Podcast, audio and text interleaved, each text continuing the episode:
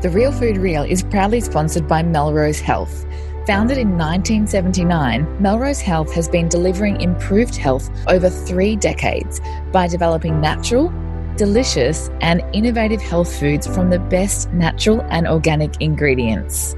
Their Healthy Kitchen Oils range has just launched and includes my favourites liquid coconut oil, grass fed ghee, and avocado oil.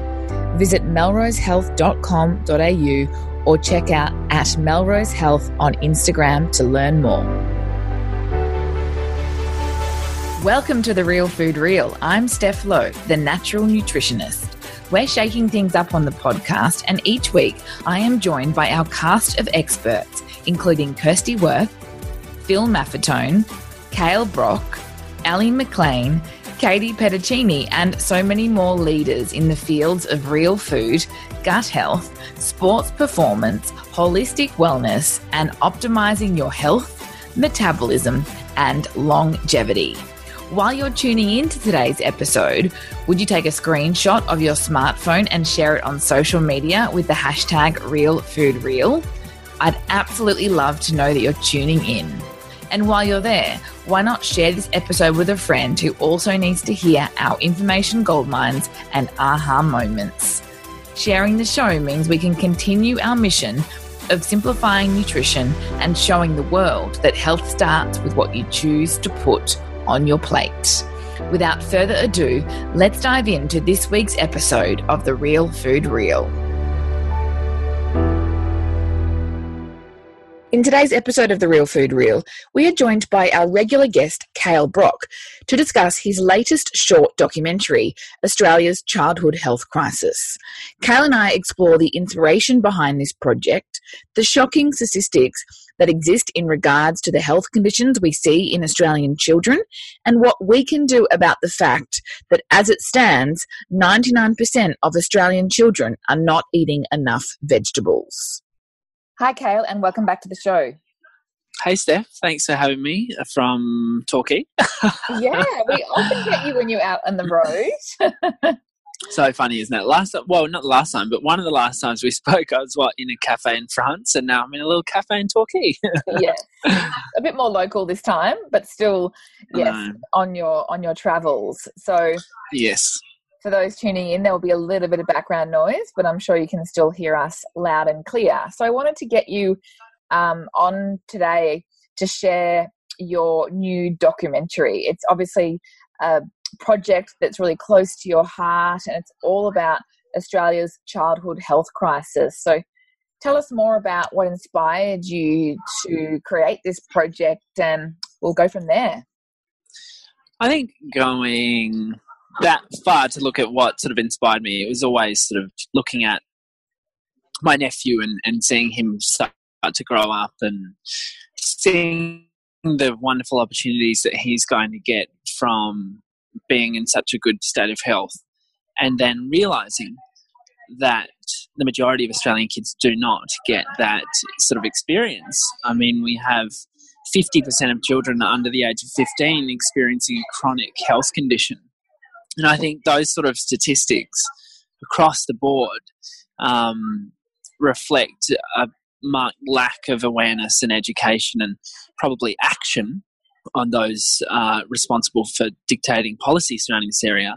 Um, so I think that we, th- my whole intention with it was to try and tell more people about it and for want of a better word to complain about it because it's not acceptable it's not acceptable at all. So that was really where it came from, and there's always been a big discontent within me with um, what our governing powers sort of do, and or or the lack of action they bring to the table when it comes to our health and wellness as a population. So I'm just getting a little bit tired of the fact that it's only the people in the health space who are who are healthy and then it's like, well, you know, the rest of the population are just left to the dredges. It's unfair, and I think we need to change it. So that was really where it came from, and we obviously, I had so many mums coming up to me at different talks and all these things saying, "Hey, can you do something on kids' health? Can you do something on kids for kids for kids for kids?" And it kept coming up, and I was like, "Man, I can't dodge this anymore." I'd always sort of tiptoed around it and been like, "Hmm, how do I deal with kids? It's such a sensitive issue. I mean, we saw what happened with Helen and Pete when they brought out Bubba Yum Yum, and there was mm. one recipe with the bone broth and all this sort of stuff. So I was always a little bit tentative. But then, with the arrival of Bodhi, my little nephew, and who you saw in the film, um, it was I thought it was time to really sort of step into it, and I did it in my own way, in a, in a creative way that what didn't I think sort of breach any big boundaries or anything like that. But obviously, the report itself was separate to Mandy, and yeah, I thought it. I thought it hit the mark. I thought it hit where it needed to hit, and sort of got people talking.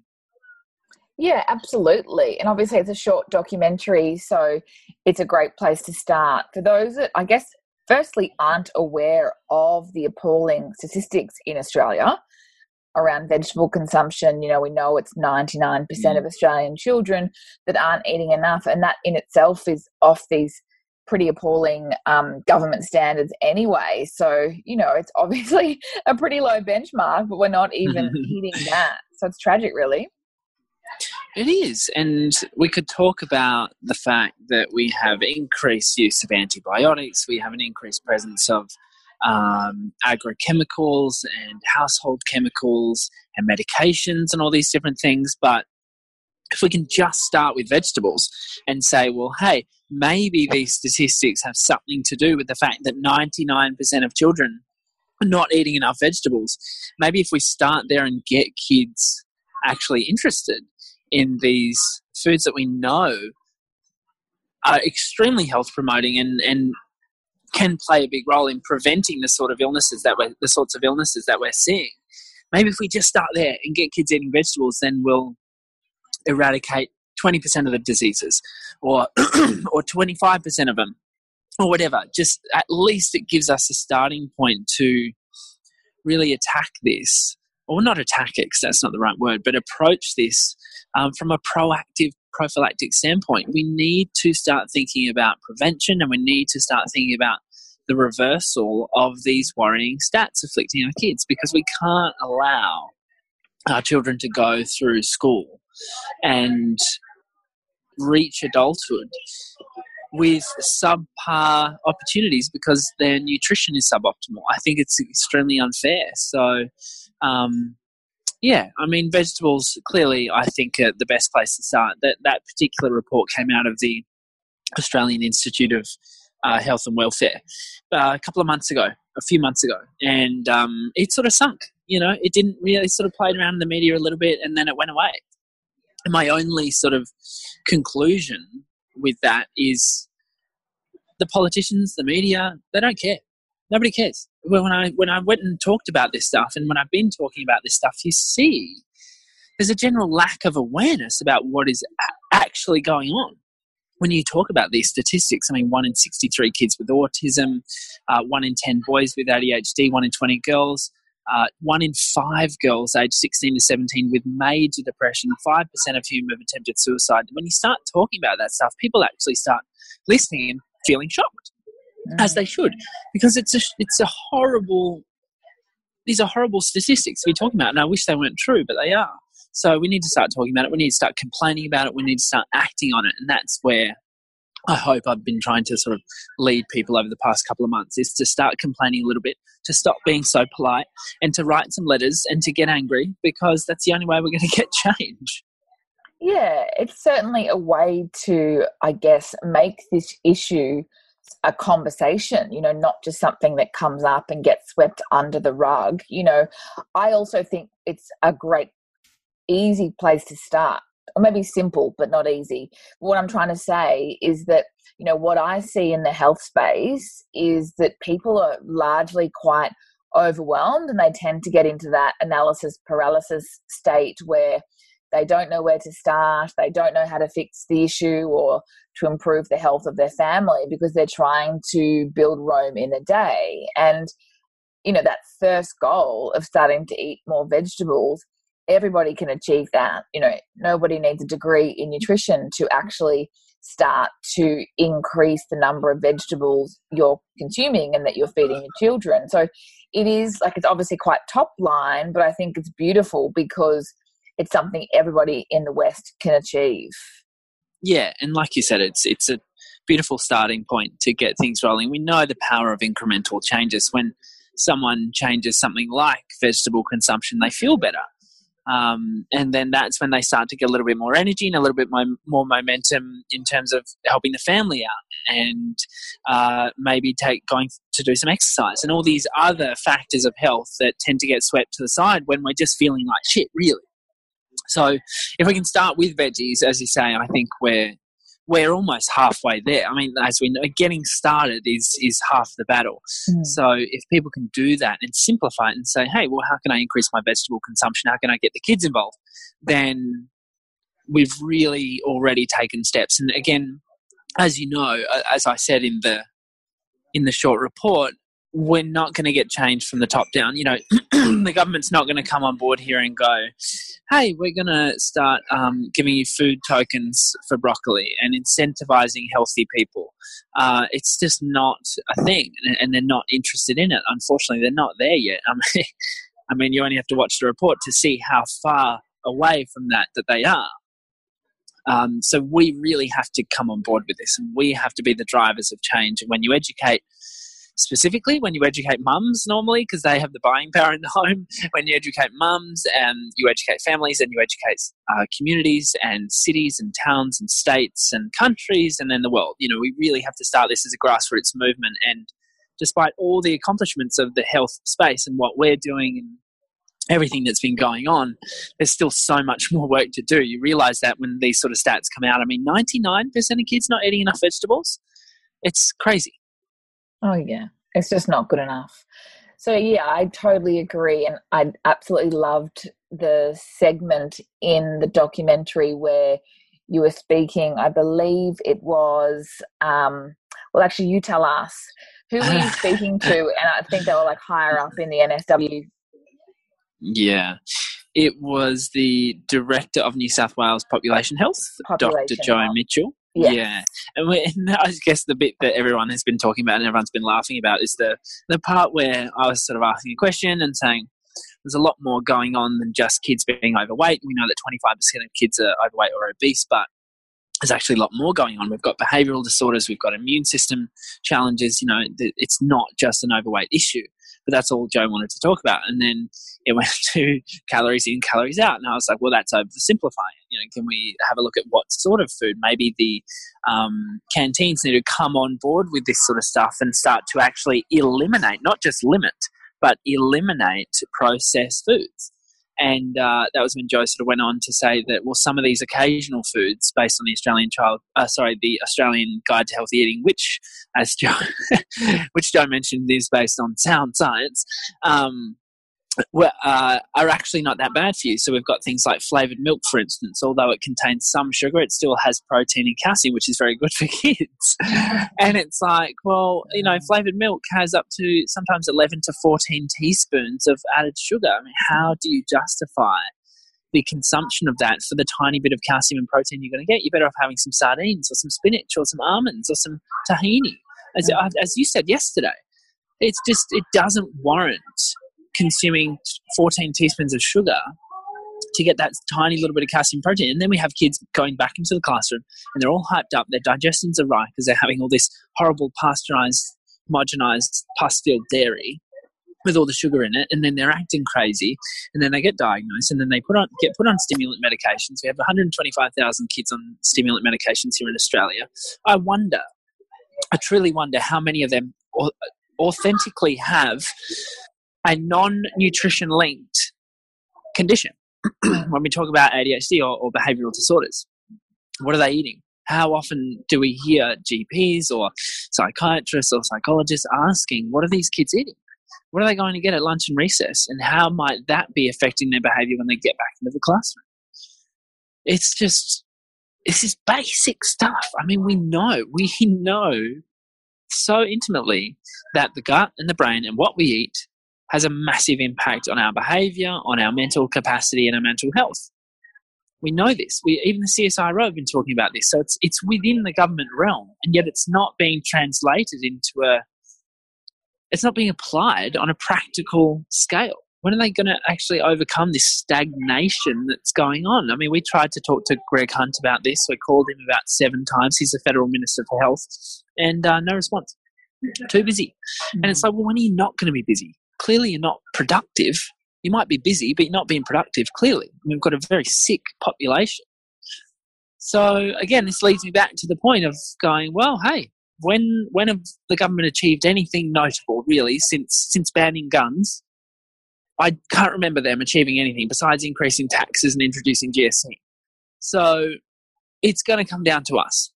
It really does come back to us going, okay, let's get educated. And sometimes education means reading a book. Sometimes, education means going on YouTube.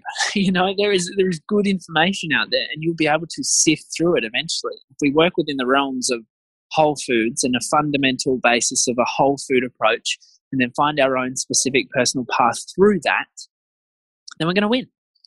Just takes a little bit of time, but we need to take back control of our health. Yeah. So tell me more about who you wanted to speak to, like some of the A lists that perhaps didn't answer, and and mm-hmm. why, and then um, yeah, I guess who you ended up speaking to on your journey to making this short documentary. Yeah, it's always funny, and I mean, trying to organize a report is or a film or whatever is uh, you know, it's not that fun to be honest. Mm.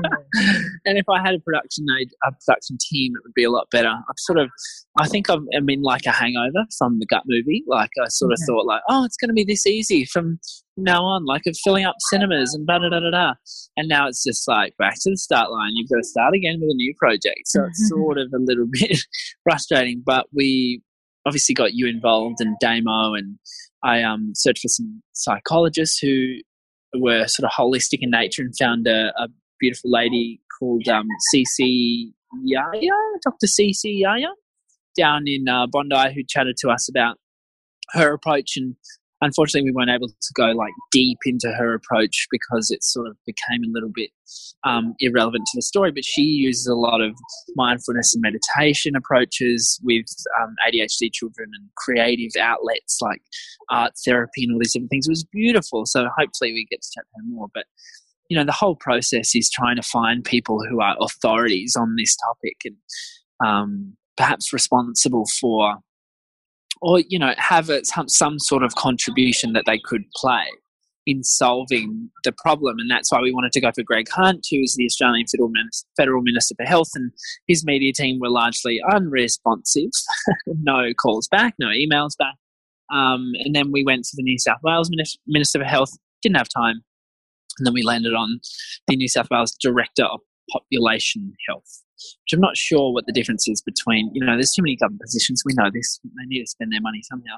And um, yeah, that, that turned out to be rather entertaining interview and also quite enlightening because I thought, hey, someone who's in charge of this, someone with this sort of position, like being the director of New South Wales Population Health, surely they're sort of on top of this.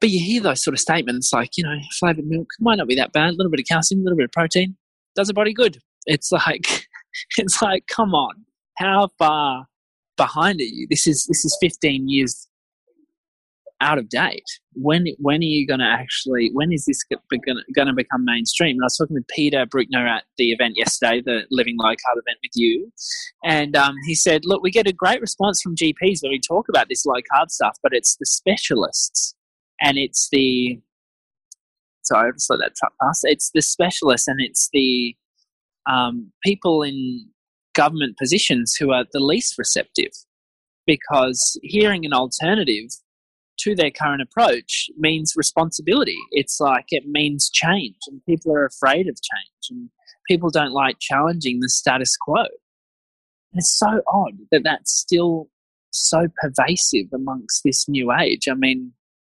you know, you know very well the Dietetics Association, Association of Australia has only just cut ties with their uh, sponsorship arrangements with um, Big Food, and yet those sort of thought trains are still perpetuated amongst industry and amongst government and amongst certain nutritional bodies.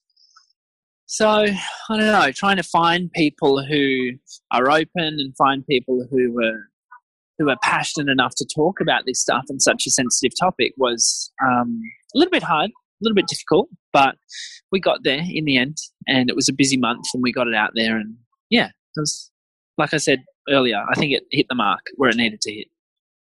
Yeah, absolutely. And, you know, we don't need a food pyramid or government guidelines for us to change. So it's sad that we're still having these um, government officials, you know, educating us or trying to educate Australia on very old science and they haven't taken the time to re educate themselves. But we don't have to wait for the policies to change. We don't have to wait for the government to deliver a different food pyramid. And I think that's where you know, it's good in the nutrition space that there are other people that you can seek advice from if you need that support to help, you know, change the way you and your family eats. But you don't need it, you don't need to wait. It's something you can do straight away. And I think that's a really powerful thing to remember because we don't have to wait for the government to change. It's not, unfortunately, like Australia's not like Sweden, unfortunately, where they are very progressive and change their food pyramid and start talking about low carb at a national level. But hopefully, we will one day. Yeah, and I think it's a long way off mm-hmm. um, still because there's too many vested interests at play here, and that's not even conspiracy theory anymore. There's the entire system is based off petrochemicals, pharmaceuticals, and banking. Mm. You know, so without those, when we take away the petrochemicals, we take away all the personal care and all the garbage and all that sort of crap. And then we take away, if we give people optimal nutrition and we make them well, there goes the pharmaceutical industry. And when we enlighten people and help them to think clearly, they see the uh, financial system for what it is. And um, that's a scary thought for, for people who are in charge of of how we do things. And even though we are in control and we vote with our dollar and, and all that sort of stuff, and I think we hold the politicians and hold the lawmakers teetering on the edge of the cliff as we sort of surround them. I don't think we realize that. And you know, it takes some big wake up calls to actually get to that point where we feel comfortable questioning. Um, but then a lot of people never feel comfortable, so they have to see it become mainstream before they believe it or act on it.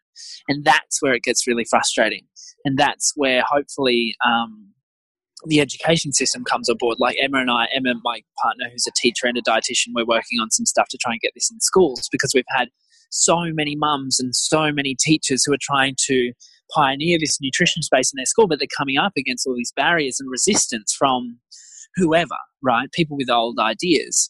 So we're sort of trying to come up with a way that we can uh, sort of empower teachers out there or sort of I'm not sure what the right word is, but certify, if you will. Not that it's going to be a course or anything, but like sort of certify teachers who can go out there and deliver this information. I mean, already we've seen such powerful feedback from people even just on the message of the little doco and the message of Mandy. Like we've been getting messages of little little girls saying, "Oh, I just want my vegetables," you know. And mums are messaging me on Instagram every single hour. It's just like I can't get her to shut up about veggies or gut bacteria now. Like it, this is how we develop change. It's going to be a grass fed uh, grass fed, hilarious. It's going to be a grassroots movement, mm. both, but a grass fed, grassroots movement mm-hmm. um, from the ground up, and we have to start it. So, yeah, th- there's hope for sure, but we've still got a long way to go. Yeah, absolutely. But I think that you know, if we look at the example of that sugar film, there was a lot of people initially that were saying, you know, the only people that are going to go and watch this film is the choir, you know, people like you and me who are already well across it. You know, how are we going to get it out to, you know, different socioeconomic areas or communities or parts of Australia that don't have the knowledge that all of us, eh, like that are deep in the real food revolution, have and then obviously getting it into schools i think can really show how it's quite interesting how it really is from the bottom up because it's actually the children that are learning that first and then yes. taking it back to mum and dad and it goes up the chain from there so yeah i think it's really exciting that you and emma have that project i, I, I look forward to hearing more because mm. yeah there's so much more that we can do when the change is encouraged from the school back into the home so yeah, keep Yeah. us posted. Yeah, I, we will. And Emma was pretty on top of this because she, I think, for her um, masters or whatever she ended up doing for her um, last sort of. I don't know university terms because I never went to uni, but uh, whatever she did with her postgraduate, blah, blah, blah, all that sort of stuff, Mhm. was on family nutrition and looking at the fact that, or they pretty much discovered the fact that when your entire family is engaged in the nutritional decisions and aware of the nutritional decisions, then the outcomes are so much better. When the kids feel empowered to contribute their own ideas and contribute um, to food in the home, then the outcomes are so much better. We see children who are more likely to eat more vegetables and thus grow up to be healthy, happy, and hopefully more successful. So um, we really do need to. I feel like there's a general underestimation of children, and I remember feeling that when I was a child, and I and um, you know I even to an extent still feel it now.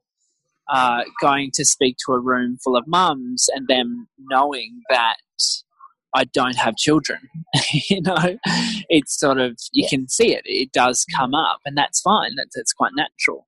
But I think we need to stop underestimating kids because um, they're smart. They imitate. They learn through story, and when we engage them on those platforms or in those ways, uh, we can absolutely affect the way they behave and the way they think and the way they make decisions.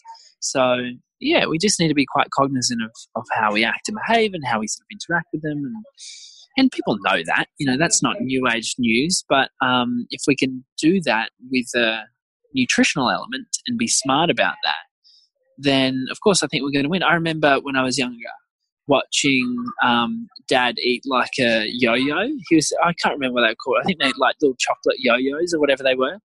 Um, but he wouldn't he wouldn't let us eat them. But then as soon as dad was out the house we'd like smash them because because we saw dad eating them. Because you know dad was like well you know i don't want my kids to eat all this sugar and get fat and blah, blah, blah, blah. but he was eating them you know? So there was this huge uh, dichotomy there that i think is probably one of the worst things that we can do if we're going to smoke or or binge drink or or binge eat processed food in front of our kids and then expect them to not do the same then we're kidding ourselves. We need to become exemplary in our behavior when it comes to diet and lifestyle. And kids are going to go to school and they're going to see what's in everyone else's lunchbox and they're probably going to find out what those foods taste like. And that's fine. If we can get them from eating 20% whole food to 50% whole food, we're still on the way up and we're still moving towards a point where they'll be healthy. Um, it's just going to take time. And we've hopefully got enough time up our sleeve to reverse what's going on. Yeah, I think the role model angle is really important. You know, there's still too many parents. If we kind of circle back to the flavored milk conversation, um, too many parents are grabbing like a latte or an up and go because they're time poor. They they really haven't prioritized their time properly. To be truthful, um, whereas you know the whole family could be having a nice piece of frittata with some veggies that has been pre-prepared for the week so that doesn't take any more time in the morning but of course it does require a little bit of foresight Mm. and vegetables for breakfast i think is the big one that catches people that are new to this space like they can't wrap their head around Yeah. vegetables for breakfast when all they know is cereal toast up and go and you know Yeah. coffee essentially Yeah, and I guess that sort of change comes with challenging belief systems, which essentially is one of the most difficult things to do mm-hmm. for humankind is to is to challenge beliefs and change behavior. But that's why we do what we do. Yeah, absolutely. Any other learnings along the way or stats that you thought were really fascinating? I think what David Wolfe talked about, I said, look, people are getting are people getting sick. I'm like, what are we? What's going on? I feel like we're so aware of health and nutrition now, but people are getting sicker. He's like, there's a bifurcation happening. The people who are healthy are getting healthier and healthier, and the people getting sicker are getting sicker and sicker. And it's almost like the Titanic. The the, the sinking ship is is the sickness ship, basically. And people are jumping ship now. They're trying to move from the the Titanic to a different boat that's not sinking. They're trying to shift their lifestyles. And I think he sort of summarized it quite beautifully. And you can watch the full interview on the on the YouTube channel, the, the same channel that the um, little short report is on, the doco's on. And he sort of summarized it in in the way that we need to start incentivizing health for people.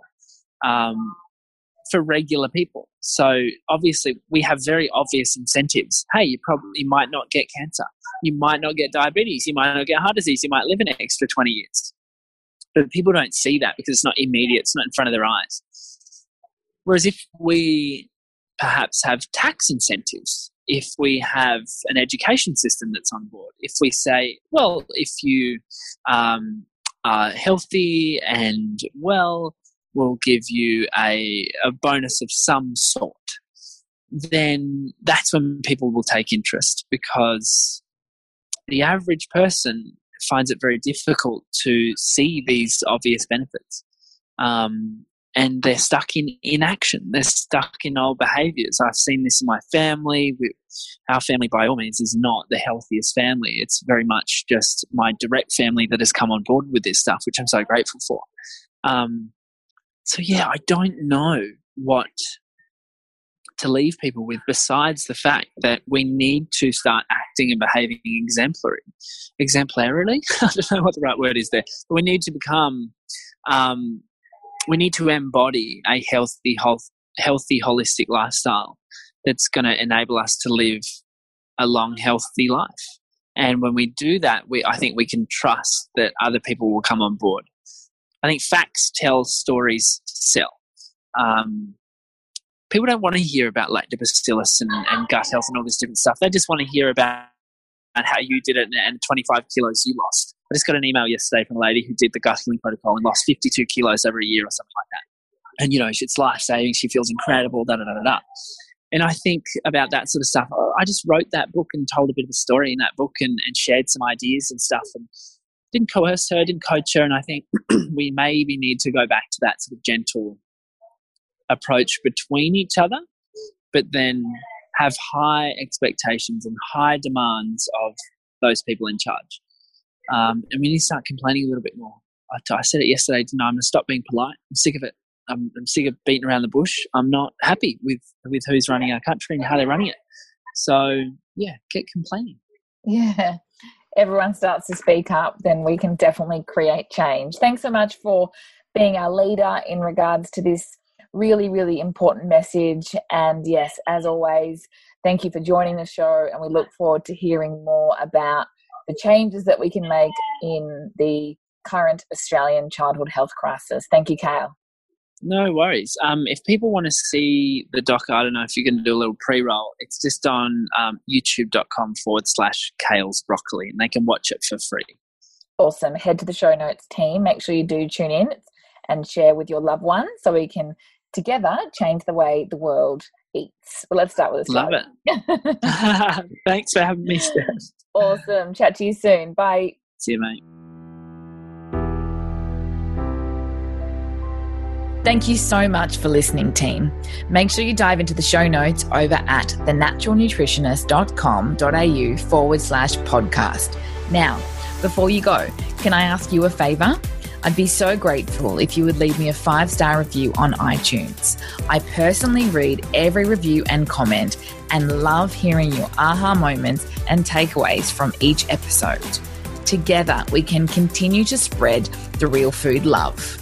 See you next time on The Real Food Reel.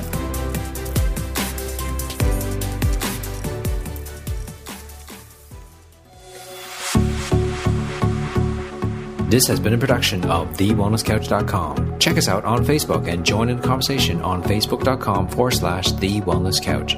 Subscribe to each show on iTunes and check us out on Twitter. The Wellness Couch, streaming wellness into your lives. Whilst the Wellness Couch presenter endeavor to provide accurate and helpful information to their listeners, these podcasts cannot take into account individual circumstances and are not intended to be a substitute for health and medical advice from a qualified health professional. You should always seek the advice of a qualified health professional before acting on any of the information provided by any of the Wellness Couch podcasts.